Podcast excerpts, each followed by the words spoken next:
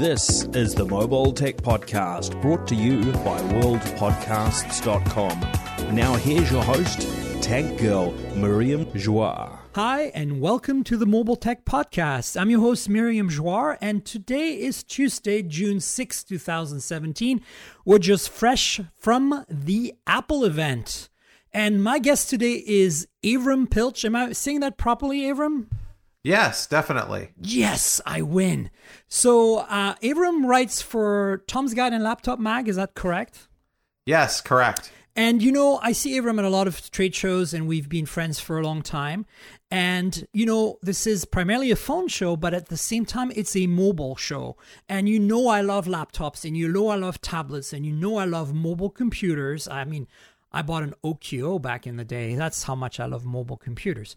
So Avram is the guy to have on the show for that. So we were both at Computex last week. How did that go for you? Excellent. It was the best Computex that we've had. Really, I mean, just a lot of exciting announcements and just a great show overall. This is, I think, the 8th or 9th time that I've done it. It's a good show, isn't it? It's fun. My favorite. And but mainly because you're there.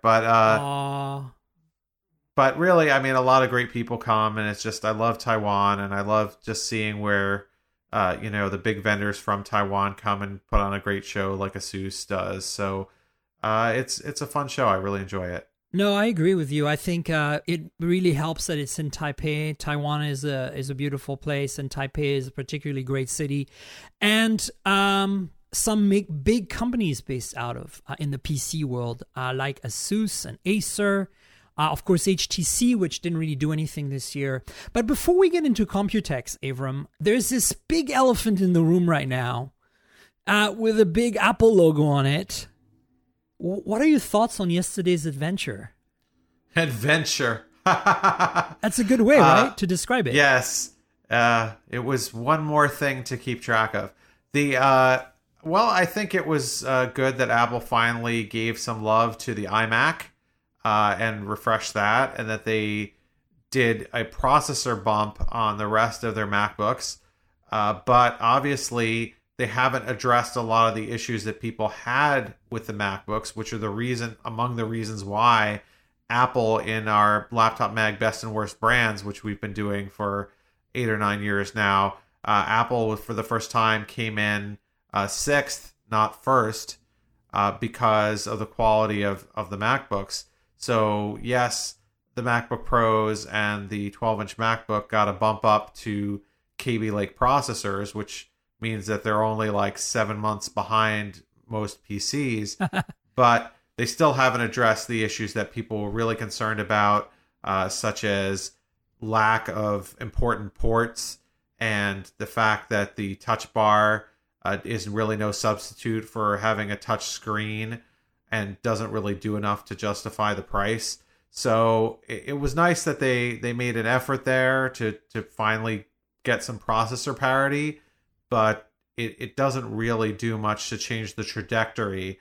And certainly they did nothing to really change the trajectory of the MacBook Air, which, not to say that we were expecting a big Air announcement, but it's just like the thing that won't die. It's sort of like Michael Myers at the end of Halloween. They won't kill it, but they just keep changing it just a little bit. So they gave it like a 200 megahertz faster chip or something. So they actually upgraded the guts of the Air? I missed that. Yes, but they didn't show it on screen. They said, we're giving it a slight processor bump. Wow. So it's still, although they never disclose what gen the processor is on it, we believe it's still a Broadwell processor. I think it's still 5th gen core. Got it. But it's now gone from like 1.5 to 1.8 gigahertz. So really, you know, we'll really see the difference. How bizarre that they would bother, right? Like, wow. I mean, look, I'm a huge Mac person, right? Like, I'm not an Apple fangirl, but I really do like my Macs. And I have to say that this last set of MacBooks, well, not the ones announced yesterday because they're just refreshes, have kind of left me cold. And I mean, look, I have a MacBook 12-inch as my travel computer, so I'm a little masochistic, right? But at the same time, I love its size and weight. And of course, mine is the very first generation, so it's very much outpaced by what they just announced. I bet you the Kaby Lake 7th gen Core i7 version of that machine runs circles around mine, and I might upgrade just for that. But what vexes me the most is that there is no 13-inch non-touch bar MacBook Pro with 4 Thunderbolt 3 USB-C ports yet. I think it should vex everybody that there's no... I believe there's still an old 15-inch MacBook Pro available somewhere that has regular USB ports. Right. But for everybody else, and by the way, they killed the $1299 MacBook Pro that was a little older that had all the legacy ports. The 13-inch one? Yeah, I know. So they killed that.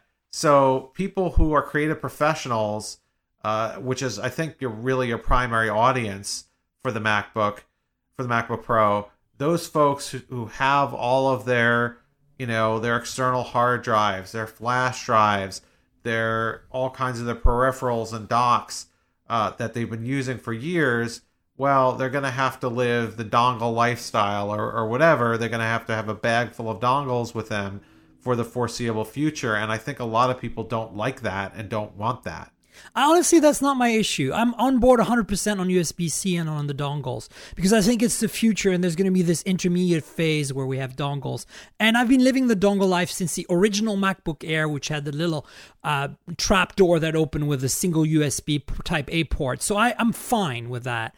My concern is that, like you said, and actually I disagree with you somewhat, but I do agree with you in general that the touch bar is stupid. And this is coming from a Mac user. Now, a lot of people said to me, and other big Mac users said to me, Miriam, if you use it, you might change your mind. And I'm like, no, I won't change my mind because, like, I agree with you. It's useless and it's a poor substitute for a touchscreen. But I also think it's delusional to think that Apple will put a touchscreen on their Macs. So that's kind of why I disagree with you that I don't think that's ever going to happen. So in that sense, I say, don't even bother with a touch bar. Just give me a Mac with a keyboard, a good keyboard, a good Mac. And I think there's nothing inherently wrong with the 13 and 15-inch MacBook Pros that we have now other than the touch bar, because that's what I want. I want a 13-inch, fully loaded MacBook Pro without a touch bar. I want the 4 Thunderbolt USB 3 ports. USB-C. I want, spec'd out to the 9s, and I can't get that. I have to, if I want to do that, get a touch bar. And to me, without a physical escape, I could potentially live with the other keys being virtual. The other thing that I really thought they would do is this kind of revised version of the touch bar Max was put haptic feedback on the touch bar. So in the same way as I have it in the trackpad, when you tap on the touch bar buttons, you feel like you're clicking something, right? The fact that they have that technology and haven't put that in the touch bar from day one, or at least now the revised ones, I don't get it. What do you think? Yeah, I think that Apple is kind of anti-haptic feedback. You don't get it on the iPad or the iPhone. So, and you, by the way, didn't get it on Windows Phone. It seems like you get it on the iPhone. Do you get it? You've gotten it on the iPhone since the 6S and the 6S Plus. It's been on the full screen. It's called. That's where it started. And then on the 12-inch MacBook, they were the first to implement haptics on the trackpad. The trackpad doesn't actually physically click on the 12-inch MacBook that I have. And the Force Pad and all the Force Touch trackpads since then have been all the new MacBook Pros have that trackpad, so they absolutely use haptics, and that's my exact point. They have the technology, yet they didn't put it in the touch bar. Yeah, they should have. I mean, it certainly makes touch typing impossible. So, but it's still impossible because there's no delineation between the keys. So even if you had haptics, you would have a hard time feeling your way. But you see, that's okay with me because the only key I really need up there that with a clear delineation is the escape key, and then of course the fingerprint reader I think is brilliant. It's great, but The middle buttons could be a touch bar if they had at least just haptic feedback that I've clicked on them. I could potentially live with that, but the way it is now is flawed. And as a Mac person, it's really painful for me because I'm usually on board with most things Apple does to the Mac. But, and speaking of which, I'm very excited to see what they're doing with the iMac, especially the iMac Pro. But let's talk about that in a second. Since we're in the middle of laptops, let's talk about this. Do you think, you're an expert. I have the original MacBook 12-inch from 2 years ago that has a stupid Core M3 or whatever it is in there. Slow. Should I upgrade to a 12-inch MacBook with Kaby Lake? No, you should not, because the Kaby Lake is also going to have a similar level of performance. I mean, it's going to be a bump for sure, but don't be fooled. It's going to use a Kaby Lake Y series processor. So the Y series processor is Core M. They just rebranded Core M as Y series. It's all a big ruse to get me to buy a new MacBook. But I probably would be better off buying a 13-inch non-touch bar MacBook Pro then. The problem is that I want four ports. Because if I'm going to go for a bigger laptop and lose some thinness and weight advantages, I'm going to want to have more ports than two. But so, you said you live the dongle lifestyle. I do live the dongle lifestyle. But if I'm going to buy a bigger computer, I want more ports. That's all. I guess what I'm saying is I'm vexed that only the touch bar versions have four ports. Yeah, that is a shame. They should give you more ports. But I still think they should give you other things that creative professionals need. I understand, it's not that hard to carry dongles with you, but it's always at the worst possible time that you don't have the dongle that you need. So I'm very thankful every time I whip out my PC notebook and I have an SD card reader on there. Because when I'm at a trade show covering it and I need to pop in a memory card to take the picture and upload it or take a video and upload it, it's a lot easier than trying to fish through my bag and see, did I forget my dongle? Yeah, no, I mean, I get that. I don't forget the dongles there was in my bag. But the other thing is I actually use the dongles with my Android phone since they're USB-C. Everything works, I use the dongle on my... to import photos directly into my phone and upload them directly to my my various CMSs directly from the phone sometimes. So it's nice. What I'm saying to you is the dongle life has also brought with it a whole bunch of cool inherent advantages, like the fact that I have dongles to get my phone on Ethernet, for example. So I actually was at Google I.O. with my Galaxy S8 in the press pit taking videos, live YouTube videos of what was happening on stage. And I was able to do it without worrying about bandwidth issues on the really crowded Wi-Fi because they provided us with wired connections in the press pit.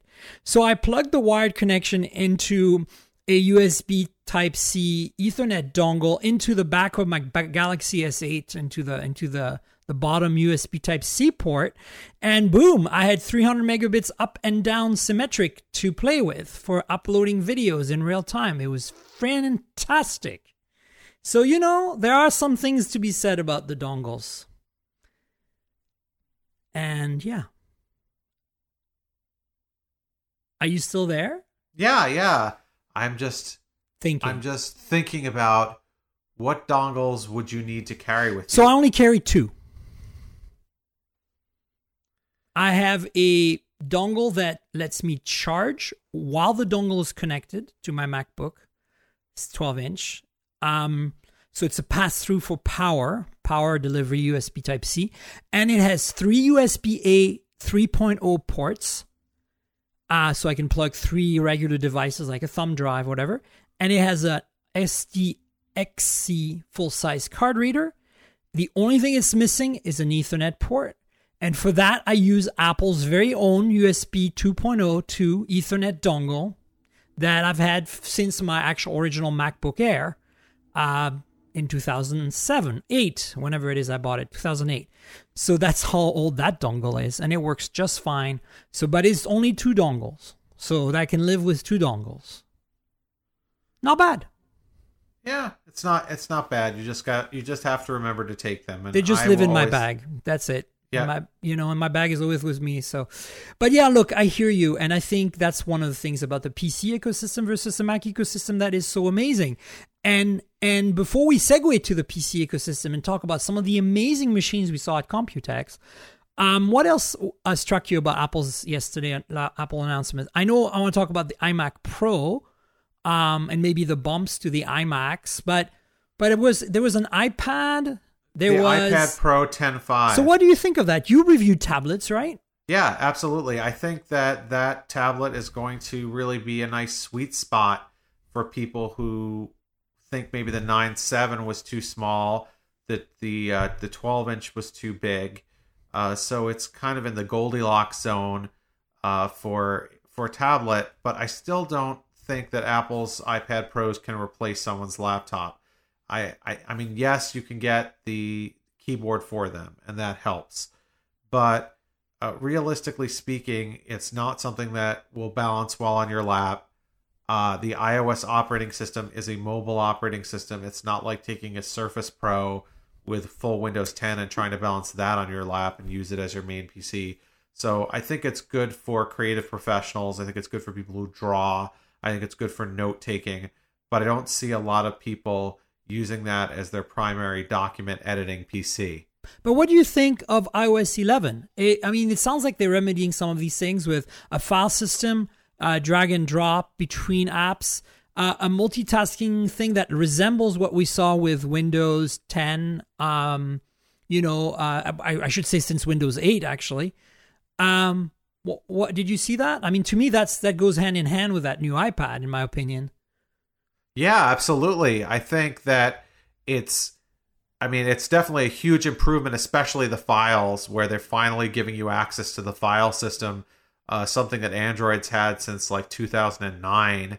But, it's good that you finally have it. That's something that professional operating systems need. Right. Interesting question, which I think the answer is probably no, is what happens if you try to attach a USB device to your Lightning port? Is it going to show up as a drive that you can actually browse? It'd be interesting to find out, right? My guess is probably not, but that's the behavior that should happen. I mean, that's what happens on Android devices. And there are Lightning to USB drives out there that you need special apps to load. So really, again, if they want this to be a computer replacement, they need to take things like that seriously and to take the multitasking more seriously.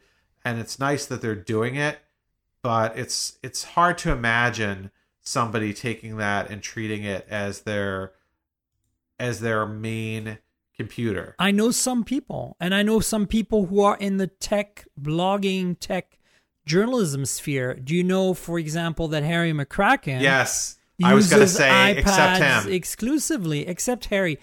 You think it's just Harry? No, I'm sure it's not just him. He's definitely on the cutting edge, and I applaud him if it works for him. That's great. It really depends on, I guess, how comfortable you are using the Bluetooth keyboard. Is it lappable, or are you using it on your lap? Are you writing on it with a pencil? I mean, certainly that's very convenient if you can do it. It's hard for me to imagine sitting there and like writing a 2,000-word article on one of those things, but I guess anything's possible. I mean, I wrote a master's thesis in WordPerfect 5.1. There were no multi windows there. So well, I used to use WordPerfect 5.1 too, so I know your pain. I'll be honest with you though. I think that just for the writing alone, I think it's actually probably okay to use an iPad. That would probably be my first kind of like, yeah, I can do that kind of moment. But I use Chromebooks extensively for work, and obviously there's a lot of stuff I can't do on Chromebooks, and I just go back to my Macs. But writing is, I think, should work just fine on a tablet with a keyboard once you have a dedicated like Logitech keyboard or something. But you're right, it's never going to be quite the same as a Surface, right? I mean, and that's one of the things. Well, I shouldn't say a Surface, because I actually think that I'm not a big fan of the Surface format in the sense of like the kind of pseudo cardboardish keyboard. Yeah, that's a real challenge to use on your lap. I much prefer like the convertibles and the ones that, you know, like flip yoga style. Yeah, I prefer that too. Yeah, those I think are perfectly good replacements. But there are some cases for iPad and keyboards for iPad that let you turn it into a laptop. And for those, I think I could see myself writing an entire article on an iPad like iOS with iOS 11 with this new multitasking. But you know, the verdict's still out. I get frustrated very easily when I try to use a tablet as my writing instrument. Because I always find something is missing in terms of key shortcuts, but they're addressing that slowly. Android didn't support a lot of the key shortcuts in the old days, and now it does on tablets. So I don't know. I mean, we'll see how it goes. I'm just excited to see that they're persisting with the iPad, despite the fact that it is no longer a bestseller. And they're addressing the needs of their customers, which is a very smart thing for a business to do, you know?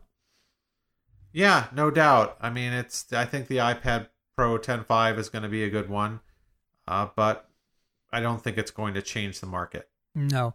What about the iMacs? I mean, obviously some spec bumps on the existing iMacs, and that's okay, to be expected. Looks like they added USB Type-C and Thunderbolt 3 to them, which is cool.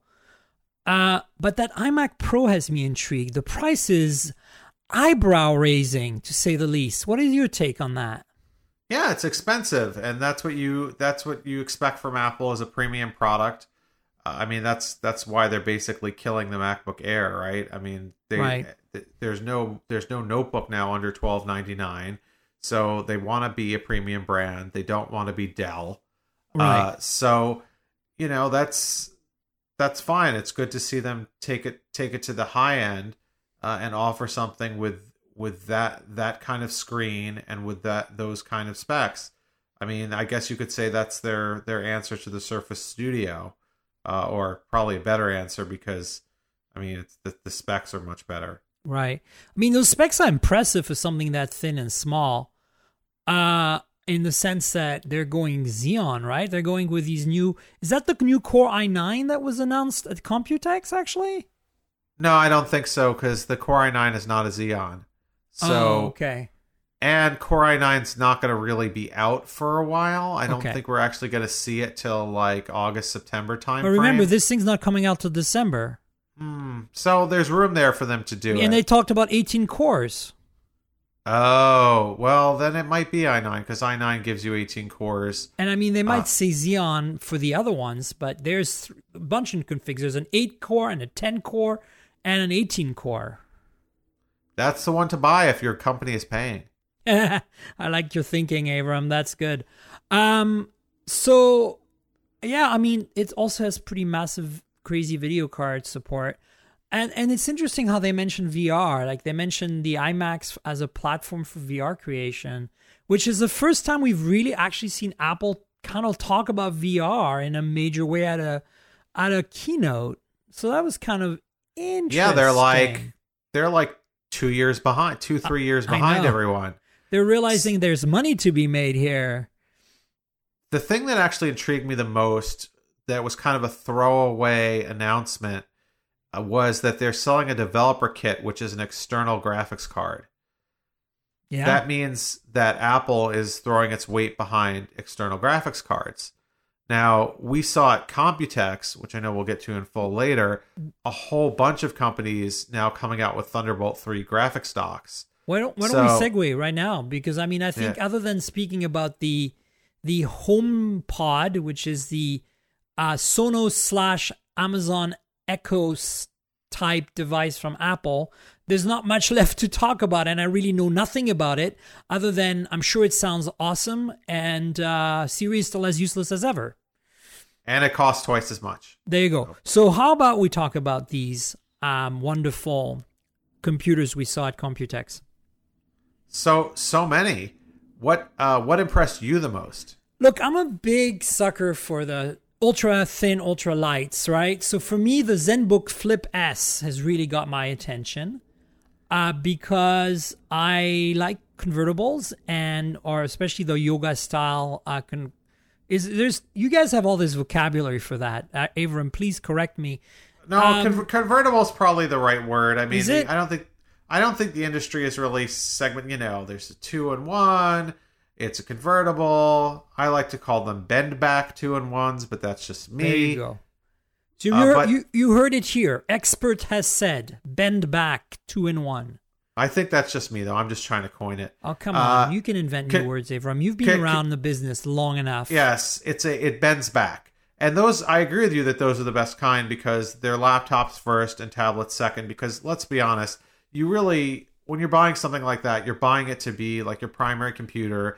And when you want it in tablet mode, it's for usually a secondary purpose, or you use it for when one of those other awkward modes like the tent mode or the stand mode, so you can prop it up and watch a video or show someone a PowerPoint or something like that. So, you know, yeah, the ZenBook Flip S was pretty impressive, although it's really just a continuation of the ZenBook 3 that we saw in September. It's the same design, all the same things. It's just now it's a 2-in-1. But it's sexy. It is nice. I mean, I like the blue. I think I give blue and gold. I give Asus a lot of credit for actually going there with color, because unfortunately there just are not a lot of laptops that are primary colors anymore. Yeah. I would like to see a 20th anniversary iBook, but I'm sure no one will go there because it was a very controversial design at the time. But that was the last time. It. Me too. That was the last time. Give me my Bondi Blue iBook, or my Blueberry. So you know that was the last time when like you really saw a lot of high-end stuff coming in primary colors.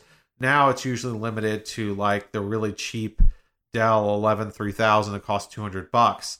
But so I really appreciate that Asus has gone there. And interestingly, someone from Asus told me that on the prior model, the ZenBook 3, the blue and gold way outsold the silver model. Like, wow. By orders of magnitude. And for good reason, because I'm really sick of silver and gold as design colors. I mean, we've been there. We've done that. Rose gold is just another color of gold. Like, give us some, like, actual, you know, bright colors. So the ZenBook Flip S is a fantastic design, but I'm really impressed with two new technologies that made their debut this year. We're going to be seeing products based on them for a long time to come. First, there was NVIDIA's new technology, which NVIDIA's new technology for fitting higher end graphics cards into thinner and thinner laptops. Right, I saw that. What was it called? There was an interesting name. It was, you know, every time I say it, I forget it, and I should. It was, I think something Q. Yeah, WebQ. No, I'm getting that wrong. Anyway, I should know this. I said it earlier today. It'll come to me after we're off. But don't worry, it's okay. The new NVIDIA technology really allows you to do things like put a high-end GTX 1080 graphics card into a relatively thin and light gaming notebook. Yeah, and we saw a few. There were about 5 of them, the best of which was the Asus ROG Zephyrus, which is an absolutely gorgeous notebook, not just because it's a little thin for how powerful it is, but because it's got this really interesting keyboard design on it, and Asus really pushed the envelope. Now, you do trade off, right? By doing this, what happens is that you end up with a slightly down-clocked processor.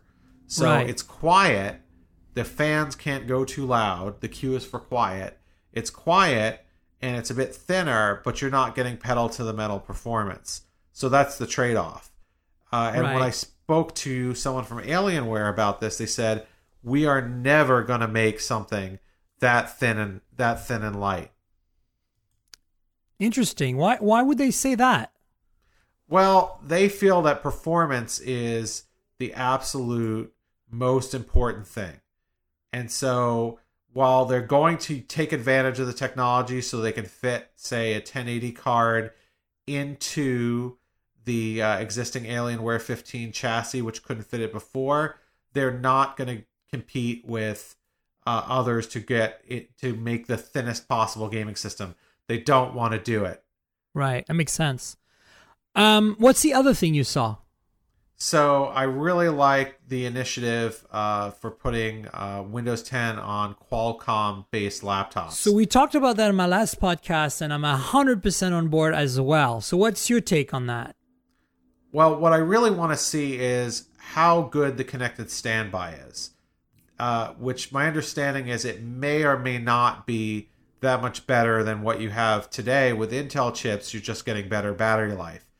What I really want to see is the classic case that I'm sure you've had a million times.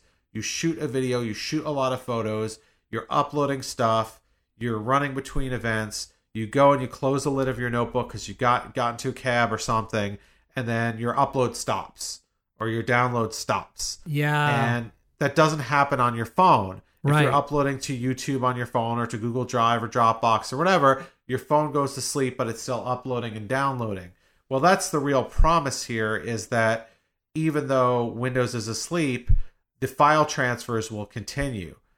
Now, what we don't know is to what extent that's going to work programmatically. Will a browser like Chrome, if you're uploading something in the browser, continue to upload when your computer goes to sleep? I hope so. Yeah. Because I think that's really been a serious problem for people who are doing work. Now, talking to Qualcomm, they said their initial batch of always connected laptops is not going to be targeted at business. It's going to be targeted at consumers. So maybe they're thinking more along the lines of make sure you get your Facebook updates as soon as you open up your lid. But right. I hope that they really look at this more as a productivity play, because everybody, whether you're working for a corporation or not, everyone's trying to be productive. Everyone's in business for one way or another, trying to get things done. So I think the connected standby is a big deal. I think if they do something that really increases the battery life dramatically of laptops, that's a big deal. But on the other hand, we're seeing Ultrabooks that, if they're created with a good battery, can get 10, 12 hours of battery life.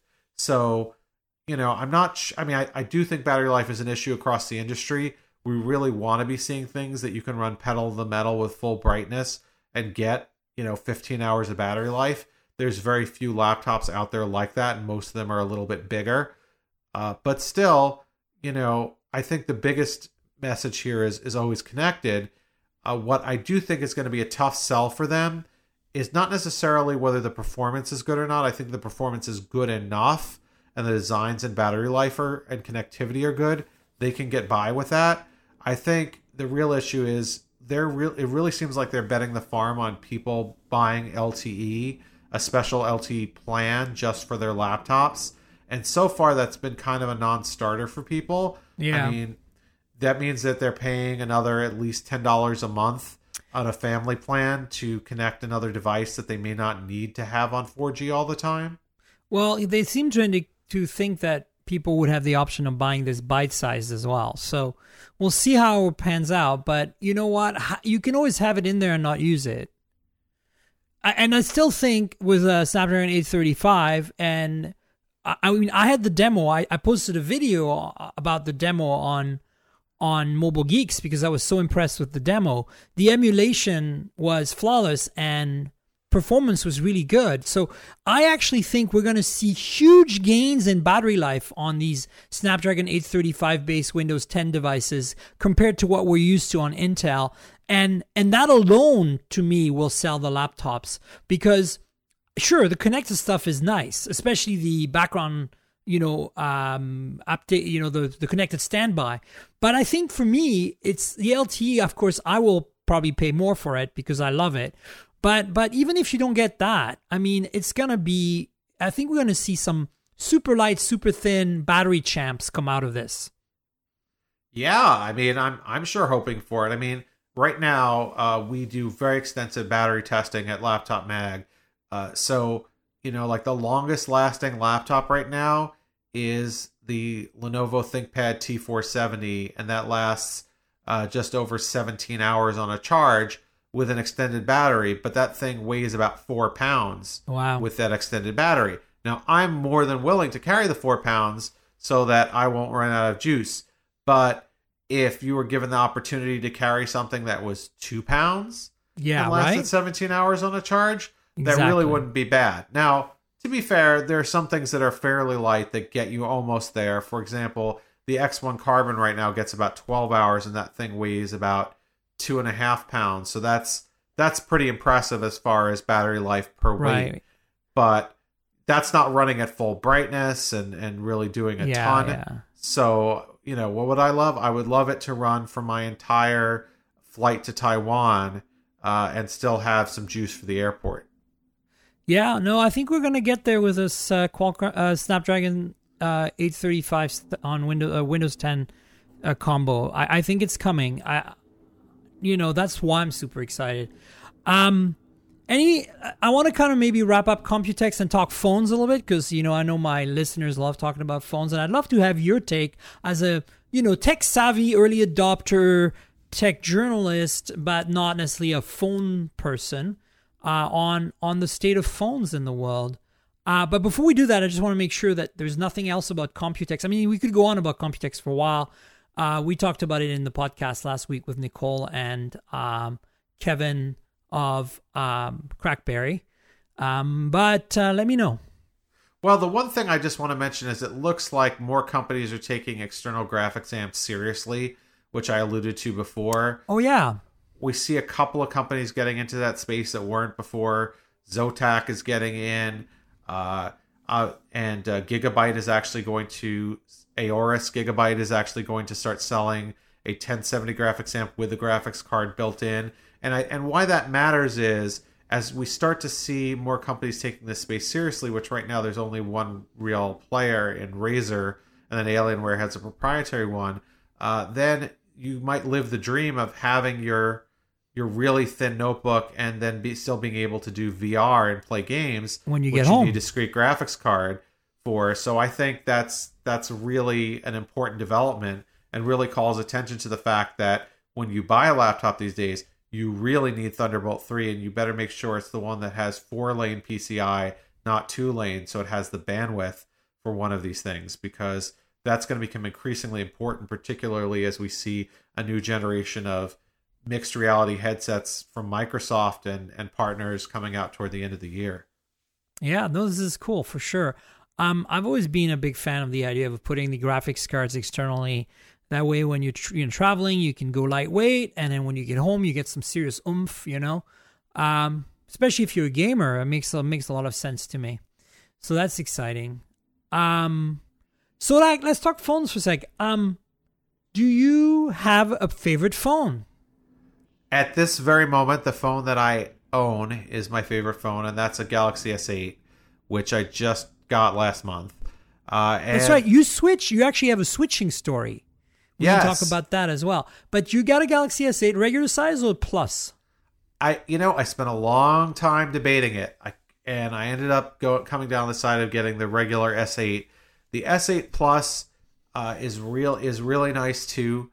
Battery life is somewhere, depending on when we ran the test, between 45 minutes and an hour longer. But it seemed to me like it was a little bit big in my hand holding it all day. Right. And then I was getting a little worried that it was actually, like, I put my phone in my front pocket and it was actually almost to the point of sticking out. And I was like, oh man, if this falls out on the train or the bus, I'm going to be in big trouble. And so... you know, I kind of rolled the dice. Like, I'm not really sure which one I want to get, but I'll go with the one that's $100 cheaper. And it's turned out to be excellent. I'm really, really happy with my S8. It's turned out to be really the right size for my regular adult size hands because it's so long. And the battery life has been really a lot better than I expected. I came from having a phone that had like a double battery, and I was expecting to have a real downgrade of battery life. Right. But I'm using that phone all day long, and I come home at night and I have like 59%. So it's really good. I'm really happy with the battery life. I'm really happy with the camera. And I think the operating system is not too oppressive with the Android skin. It's just overall good, and I love the screen. I was really torn because part of me really wanted to get the Pixel because I love the idea of having... It's too late for that. Yeah, that's the thing. I love the idea of having the pure Android experience. Not even because I like pure Android that much better than with a skin. I just like being in on the latest version. And so, you know, with the Samsung, I can't install beta versions of the operating system. I have to wait until Samsung gets around to updating, which maybe never. So, did you buy it unlocked or did you buy it on a carrier? I bought it on the carrier because I'm too cheap to put down the whole $750. So this way I can pay for it every month. Otherwise, I would have bought it unlocked so that I could more easily root it. But even then, I'm sure that someone will come up with a root exploit for it. And maybe I'll try it if there's a compelling ROM out there for me to try. But it's not quite the same as being able to be on Google's beta program for sure. Yeah, no, I hear you. But it's also a minor issue, to be honest with you. Even for myself, who's like, you know, a diehard Nexus Pixel user in the sense that I want the latest, I don't find myself really even installing. Like right now, I could use Android O on my Pixel because I could download it. But I'm not going to do that because it is ultimately my daily driver, what I keep my entire life on. It needs to be reliable. I run my business from it. So, you know, I end up basically not upgrading it until it's officially out, right? The OS. So, you know, maybe I don't need a Pixel is basically what I'm saying. Although, you know, very few phones have really tempted me away from a Nexus or Pixel over the years. There's been the occasional one. And I must say, you know, I reviewed the Galaxy S8 and S8 Plus for Chip Chick. That was one of them. It is a fantastic device. What made you pick that, say, over the G6 or some of the other kind of contemporary flagships that we have to choose from right now? The camera. Okay. We, you know, I waited because, you know, at Tom's Guide, we review these things. And, you know, I waited to, you know, I wanted to switch from Verizon to T-Mobile. And so I knew I needed to get a new phone. And I couldn't switch until I got a new phone because my old phone, which was really old, a Galaxy S3 to be Note 3. Oh my god! Again, not S3, Note 3, a Galaxy Note 3 to be exact. Still very old. Was, you know, wouldn't make the transition, and my wife had a phone. Her phone would not make the transition either. She had an S5. Oof. So you know, we've been waiting because we knew we wanted to make the switch to T-Mobile, and we're waiting for the right phone to come out.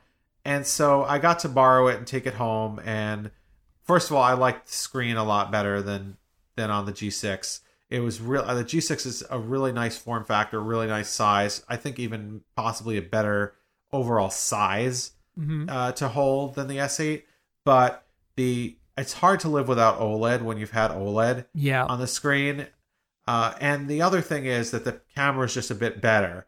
And you know, one of my colleagues, Sam Rutherford, did a camera face-off between the G6. And between the Pixel and the S8, he did, you know, we looked at pictures side by side, and clearly the S8 was the best. And I know I'm going to be taking this to trade shows. I'm going to be using it professionally even. So having the best camera available was my top priority. So it's interesting because I also reviewed the G6 for Chip Chick. And in my opinion, the camera on the G6 is better than the Galaxy S8s. And you know, I'm a huge camera phone person. I think in low light they're very close.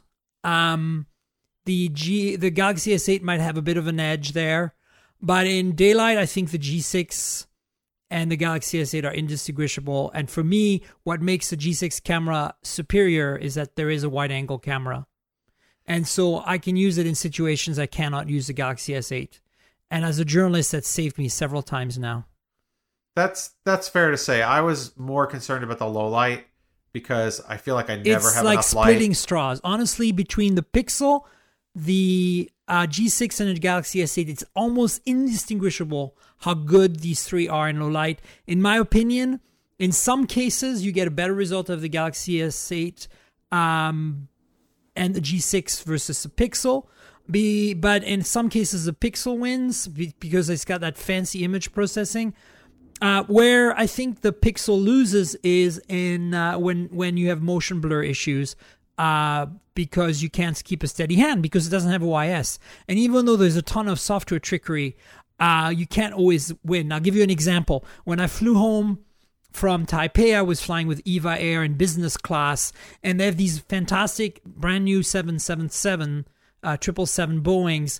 And in business class, the ceiling of the plane inside the cabin has these this cool fiber optic star sky. So when they flip the right switches, the sky it basically looks like you're looking at night sky when you're in your seat, which is really amazing.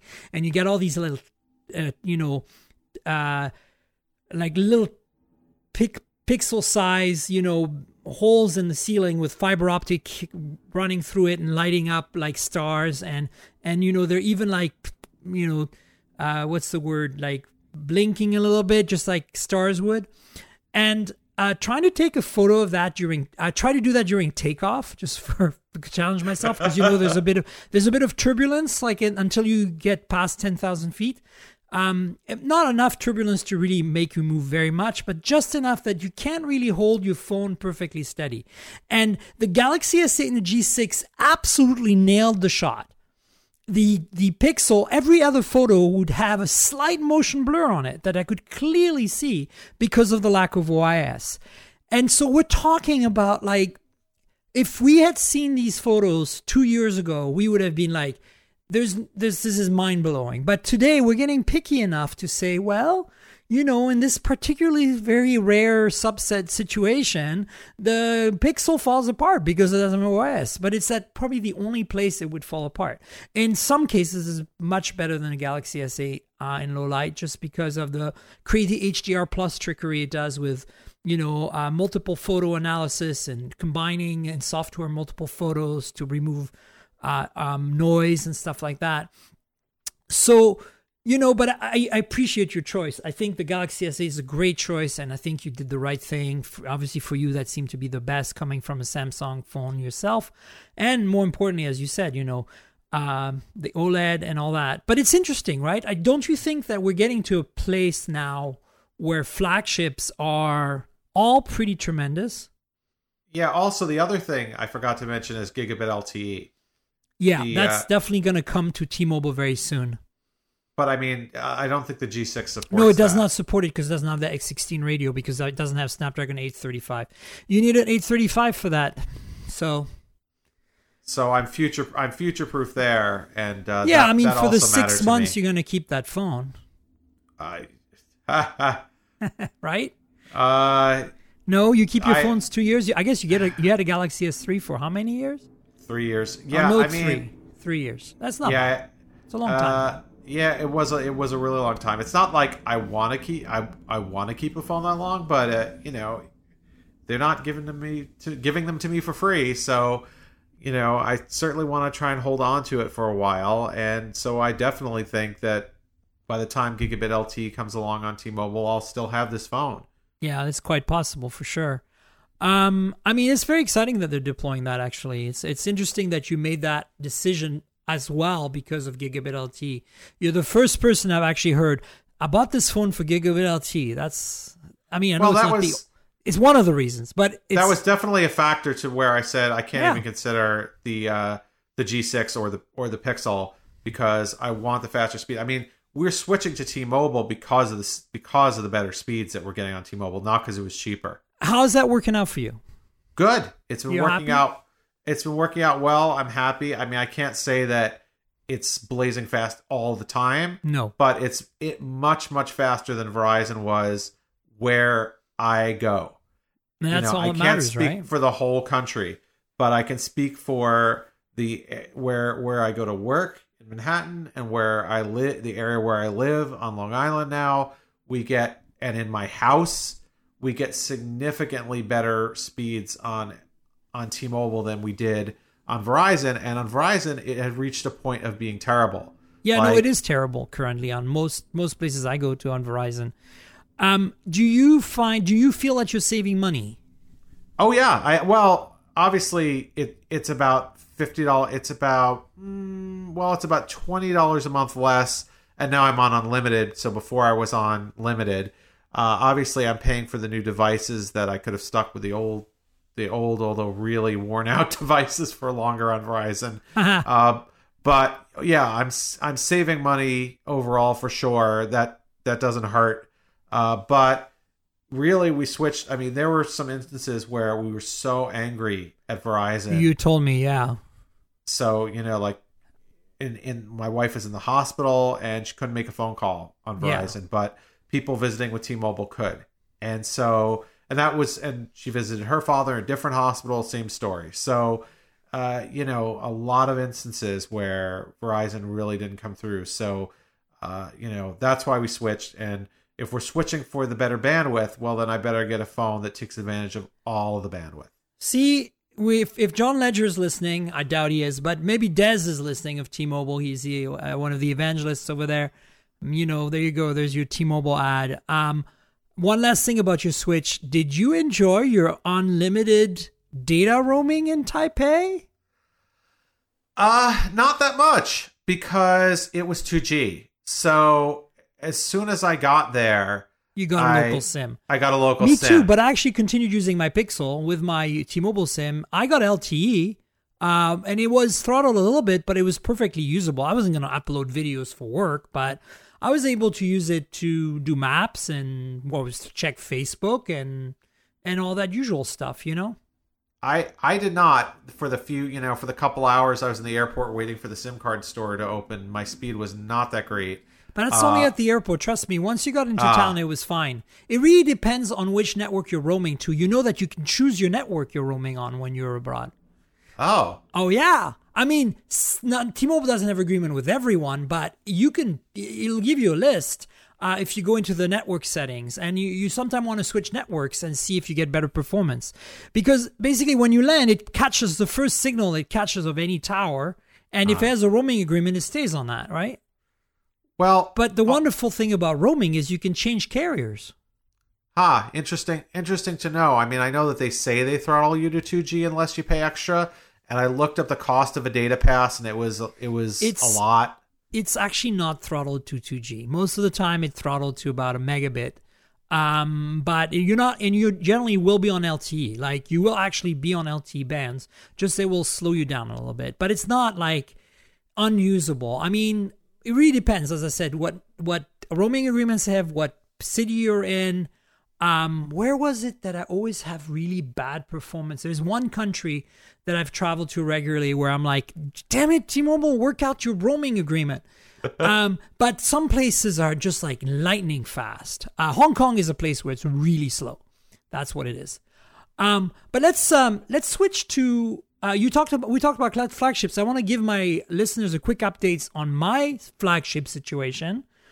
Since I have all the phones all the time. I just received an HTC U11 today. And by the time you listen to this podcast, you will be able to watch my unboxing video on YouTube, on my YouTube channel. And I'm reviewing this phone for Chip Chick. So in a few days, in about a week or so, I will have a review of the HTC U11. This is a Sprint model, not the unlocked unit. So... just so you know. And then I got my G6 fixed in Taiwan. This is an ongoing saga, Avram. My G6 review unit is a one-off handmade US spec device that is in a color that's not available in the US, white and gold. And it was given to me by Ken, the head of LG Global PR at MWC. As my official review unit, and I had a very unexpected and unexplainable cracking of the rear screen happen on it. Rear glass. After 3 months of use, without any doings of ill on my behalf. You know, without like sitting on it, stepping on it, dropping it. The back was cracked. And so I asked them, hey, can you send me another one? I said, well, we only had like a dozen of those that we gave out to U.S. media because they're a U.S. model with all the U.S. guts, including wireless charging, which is unique to the G6 in the U.S. But it's in a shell made for, you know, a Korean phone, because the white and gold is only sold in certain parts of the world. And so we can't do anything about it. I mean, they said we'd be happy to send you like a US spec unit, but it won't be that color. And they did send me a silver and blue one, but my white and gold is like my unicorn. So I decided, you know, the US repair situation for phone repair shops is kind of dodgy, and also the parts are expensive. So I figured, why if I go to Taiwan to one of those little basement computer market type places and get it fixed, which is exactly what I did. The part I bought on eBay before flying out because I wasn't sure if Taiwan also had that color choice. So I bought it on eBay for $9. It arrived just the day before I flew to Taiwan. And then it cost me, are you ready for this, Avram? $11 for a guy to do it in half an hour. Wow. $20 and my G6 is as good as new. It's almost worth the price of the flight. Exactly, but I didn't pay for the flight, so haha. So even better. And I got it done in Taiwan, so I know it's done right. Everything works like a charm. That's an update on the G6 I wanted everybody to know. And then in terms of phones, as you know from last week's podcast, I've been playing with the Key One from BlackBerry, and I really like it. Have you had a chance to play with that, Avram? I saw it a little bit. I haven't gotten to spend a lot of time with it. Obviously, I touched the keyboard. It seemed pretty good. I'm one who still misses the physical keyboard, so you should really try out this phone. It's a really great phone. I mean, I'm not a hardware keyboard person. I would probably still not buy this phone as my daily driver, but I have to admit that this is the best case for a hardware keyboard phone ever yet to me on Android. So. And if you're a BlackBerry, former BlackBerry user, there's absolutely a no-brainer if you love the hardware keyboard that you should buy that phone. Yeah, I mean, I thought about it for a second there because I really am a fan of... I mean, I was the last person on earth probably to switch off of hardware keyboards. Well, maybe not the last person since somebody still buys BlackBerry, but, you know, Did you have one of those Moto sliders or HTC sliders? Yeah, you did. I had the original Droid, and then when everybody else was switching to touchscreen only phones, I got this horrible phone called the Samsung Stratosphere. Oh, I do remember that horrible phone. That thing was a piece of garbage, and I bought it without anyone having reviewed it or anything because it was a 4G LTE slider, and I wanted the keyboard. That thing was a horror show. It used to randomly reboot itself in the middle of phone calls and things like that. It was slow. It was terrible. But it had my keyboard. And then finally, I just had to give it up. You know, what can you say? Sometimes the most convenient thing, technology, doesn't win. That's why we're all still tying our shoes and not using Velcro. That's why we don't have hardware keyboards. Yeah, I know. I mean, but this is definitely a good case to be made for it. I want to talk about a couple of devices that I've been playing with that are kind of phone peripherals. And Avram, I'm going to ask you for your take on what I'm going to describe to you. Because you're a tech-savvy guy, and as a tech journalist, you get to play with different things. So I think immediately you'll have a good opinion of some kind, whether I agree or not. The first device I want to talk to is made by Fleer. I don't know if you're familiar with Fleer. Oh, yes, absolutely. I'm familiar with Fleer. So I just got their embargo lifted today, in fact. I just got their Fleer 1 Pro camera, which is a camera that attaches to your Android or iOS device, like the previous generation. But this is a much higher resolution product, and it's also a ruggedized product for pros, basically contractors, folks like that. It's pretty pricey, I think $300-something, maybe $350. But the resolution, thermal resolution, is twice as good as the previous generation. And they gave it to me under embargo to play with. I played with it. The one I have, the Android version. And I was suitably impressed. I had the original for Android and iOS both. It was okay, but it was not something I would carry around every day. This one is good enough now that I think I might potentially... And also, I should add, comes in a very convenient, very small, hard carrying case that I would probably just leave it in my bag. And if I want a thermal imaging camera, I've got one. Have you ever used one? Yes, I have. Do you have one? I've used the competitor to Fleer. What's the name of it again? Wow, I have poor memory. Do not know. I've used the main competitor to Fleer, and I liked it. What have you used it for? Well, I got one to test, and I was playing with it. The thing I would like to do with it is kind of a corner case for sure, but all of the testing that we do and benchmarking of laptops and other computers, and you want to see which part is getting hot. Right. That's a good use case for you. You know, now the one that I got was fairly low res. I think it was like 320 by 240 or something like that. So having a higher resolution where you could get more detail and see more closely which part of a device is getting hot is very appealing. I think, obviously, that's just my use case, but I know people who are trying to do insulation in a house would want to use it. It's obviously a lot of fun to take outside at night and kind of do a night vision type of thing and see what animals or people are lighting it up. So I love that kind of thing. I think I love that peripheral. I think that's great, and seeing it go up into a higher resolution, because I think that was an issue with earlier models. You're not able to get like a really good high res image is really great. I'd love to play with one of those. You should ping the folks at Fleer. I can put you in touch if you want. I think we may actually have it in the office, and I just don't know about it, because I saw a Fleer device on Sam's desk at work today, so I think that that's probably it. Yeah. The bottom line for me is that it's better than the predecessor. I like the looks of it better. I like the fact that it's USB Type C.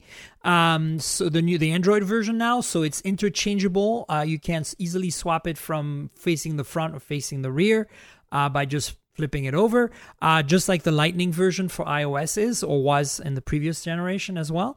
It does come with USB Type-C input for charging, because it has a little battery in it that doesn't drain your phone completely really quickly. And that's also cool to see them adopt USB Type-C for charging, because a lot of accessories for phones like will skimp out and use micro USB, despite the fact that they're USB-C accessories or Lightning accessories, and I really, really hate that. What else is cool about it? Overall, rugged, good quality. The software has improved drastically. There's a lot more you can do with the software. But if you want to find out more, here's what I suggest you do. Go to my YouTube channel. And for that, you just Google my name and YouTube, and you'll find it. And you'll find my quick 15-minute video review of the product. I did have one issue where I dropped my phone with the FLIR camera attached to it, plugged into the USB-C port, and it did bend the connector on the FLIR a little bit. I had to bend it back, so it is ruggedized, but I'm worried that if that happens too often, you will end up damaging the connector. I dropped it from not very high onto a hardwood floor, so it's not like it got scuffed or anything. And the connector on my phone, the charging port is just fine.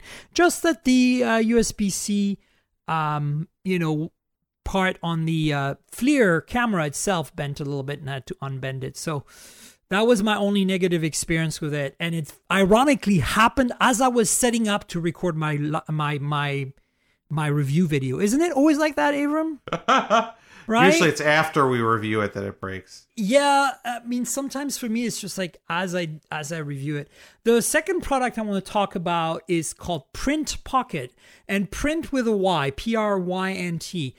Now, I don't know if you know this one, Avram, but it's cool. It is a zero ink basically printer for your iPhone. So you can print photos with it. Your phone docks into this, what looks like a camera grip, basically, with a shutter key and a zoom button on it. And it has its own battery and its own battery charging connector, which, by the way, is micro USB, despite the fact that this is a Lightning connector accessory. And so the phone kind of docks onto this grip. It accepts any size iPhone. It's adjustable, including phones with cases installed. And it transforms your phone into a more grippable camera, but at the same time lets you print. Right there in the grip is a tiny little zero ink printer. Zero ink is a technology that allows you to print like Polaroid, but it's digital and the ink is contained in each sheet of paper. It costs $1 a sheet. You can get refills directly from the Prynt app. But printing isn't really that big of a gimmick anymore. What this thing does that's really cool is that when you record, like when you take a photo with their app instead of the phone app. It also records a little bit of video alongside it, just like the camera app does on iPhone. But again, not all phones other than iPhones support that feature. So the Prynt app will do this little bit of video recording to match, and then they somehow embed some invisible data in the photo that you print. And if you mail that physical photo or give it physically to a friend and they install the Prynt app on their phone, they don't have to own the printer. They can see the video AR style by pointing the camera of their phone to the printed photo, and the printed photo will animate on their phone. Do you know what I'm saying? Wow, that's cool. It's really cool. And so it's basically like Harry Potter pictures come to life but you look at them through your phone with AR.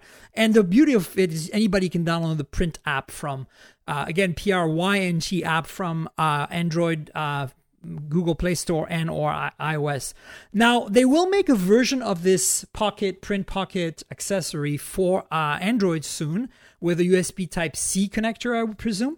But the current version just came out a week ago or so, has only Lightning support for iOS. They feel that the iPhone users are more likely to buy this accessory. Now, I want to give a quick disclaimer. I worked with them to help them with their crowdfunding 2 years ago for the original product. This is the Generation 2 product. There was no crowdfunding for this Generation 2. You can buy it today and have it shipped today. But I want you to know that even though I have had nothing to do with the company in 2 years, and they sent me a review in it because obviously I'm a journalist and I have had nothing to do with them for 2 years, I did work with them very briefly for crowdfunding 2 years ago. The original product was a large case that your phone fit into, and it had these adapters for all the different size flagships available at the time. And it was very clunky and very thick and very big. So this thing is turned into basically just a camera grip now. And it's much sexier. It's still a little bulky, but it is a full-on photo printer in there. So it's cool. Would you use something like that? Is this something you think is cool? Yeah, absolutely I would. I'd like to see it be... I think it would be cool if it were they gave you a wireless option so that you could use it with anything without having to worry about, is it compatible with my, with the connector on my phone? But then you lose the cool AR Harry Potter video feature embedded thing. Right. I suppose that's their shtick. Because in case you are actually interested in this, Avram, that's actually a very good point you make. LG, the phone maker, has a zero-ink printer that's Bluetooth, that's pocketable, that runs on a rechargeable battery, that works with any printer, any phone, any laptop, as long as you have Bluetooth printing support. Yeah, I think it's the same print engine. Zero Ink is the same company that made the engine for printing, right? They supply the mechanism for this technology to anyone who wants it. And they're a Korean-based company, so LG was the first to use their services. I actually have LG's little printer. I got it 5 years ago when I was in Korea visiting. And it's cool, but it just prints. It doesn't really do anything else, right? Yeah, I think it's cool, too, that they're adding the AR aspect to it. Obviously, you have to get people to know. You have to, when you give someone the picture, you have to say, hey, download this app, and then they kind of have to get in the habit of doing it. So I think there's a adoption curve right there. But, once people do it, it's cool. And if they don't do it, they still get it. It says it on the back of the photo, like the little adhesive that you can peel off. Because they're all, each of them is a sticker. And the photos are about 2 inches by 3 inches or... 1 3/4 by 3 inches. They're not tiny. It says on the back, download the Prynt app and gives you the URL or whatever. But it's cool. I think it's cool, and I enjoyed it. It's fun at parties. I had it with me at Computex. We were hanging out with some of the journalists one night, and a lot of photos were printed, and the goofiness happened. So, yeah. And of course, you have to have the photo to see it. Obviously, I can see them on my own app because they're my photos, but... you'd have to actually get your hands on the printed copy to be able to see the animation. If you ran into one, if you ever see one of those, you know what it is now. We should probably wrap it up. It's been over an hour. Any final thoughts on the state of computing in 2017, in mid-2017, Avram? Well, it's good to see that there's some more innovation happening with new technologies. We're not just getting lighter and fast, a little bit lighter and a little bit faster and a little bit longer lasting. We're actually seeing new things develop. And I'm very, very hopeful that we'll finally start to see VR get a little bit more mainstream in the second half of this year, particularly with what Microsoft is doing, and with more things getting the graphics power. We're probably still a year or two away from everybody running really good VR all the time. But every time I get the chance to play with a Vive, which I did at Computex briefly because I don't own one, I'm just still blown away again like it was the first time. And I say, man, why isn't everybody doing this all the time? So you're a big VR fan. I am of good VR. Yeah, good VR is amazing. It's true. Of sticking a phone in front of your face, like you're just shoving it in front of your face, I'm not such a big fan of that. Or of like blurry stuff like we were getting on some of the Acer headsets I tried out. But when you use like the top of the line, like a Vive, and you're walking around, particularly when you get to do the wireless demo, which I did, wow. You know, like, that's awesome. That sounds cool. I did not do that demo. Now I'm jealous. Listen, Avram, thanks for being on the show. Do you want to pimp your blog, your publication, yourself, your YouTube channel, your hobby, whatever you do?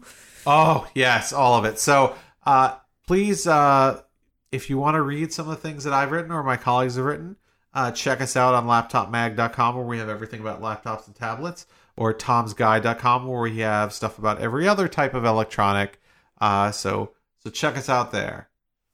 Any Twitter handle people should follow you at? Are you a Twitterer? Yes. To an extent. I have my Twitter handle, at GeekInChief, where you can follow me. And I'll also just throw it out there briefly that if any of you are running Chrome and you don't like auto-playing sounds, I have a Chrome extension I've written called Silent Sight that you may want to check out since we're pimping things. Yeah, you should pimp things. Absolutely. I had no idea you're a developer. That's freaking awesome. You can find me 12,000 users. Well, that's a start. Yep. You can find me on Twitter at Tankgirl, T-N-K-G-R-L. Think of the comic book character Tankgirl. Drop the vowels, and that's who I am online in most places. My YouTube channel, you can be found by Googling my full name, Miriam Joire. That's M-Y-R-I-A-M-J-O-I-R-E. And Google that on YouTube, and you'll find me. It's probably easier than giving you a shortcut URL. You can also go to my Twitter profile to get to my YouTube. And of course, the podcast is published every week, about midweek. So subscribe. The way to subscribe, if you're running into this completely by accident, is go to mobiletechpodcast.com, and you'll find all the information there, RSS feed, etc. You can find us on YouTube. You can find us on Pocket Casts if you look as well. And that's it. Keep an eye out. I will be publishing my U11 review in the next week sometime, hopefully, if I manage to get it all together.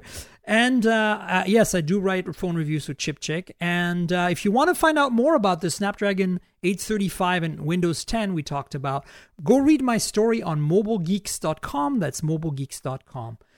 Avram, thanks so much for joining me. That was fantastic. An honor and a pleasure. All right. We'll have you again sometime. And for now, goodbye, everybody. This has been the Mobile Tech Podcast with Tank Girl, proudly presented by worldpodcasts.com. You can visit us online at mobiletechpodcast.com.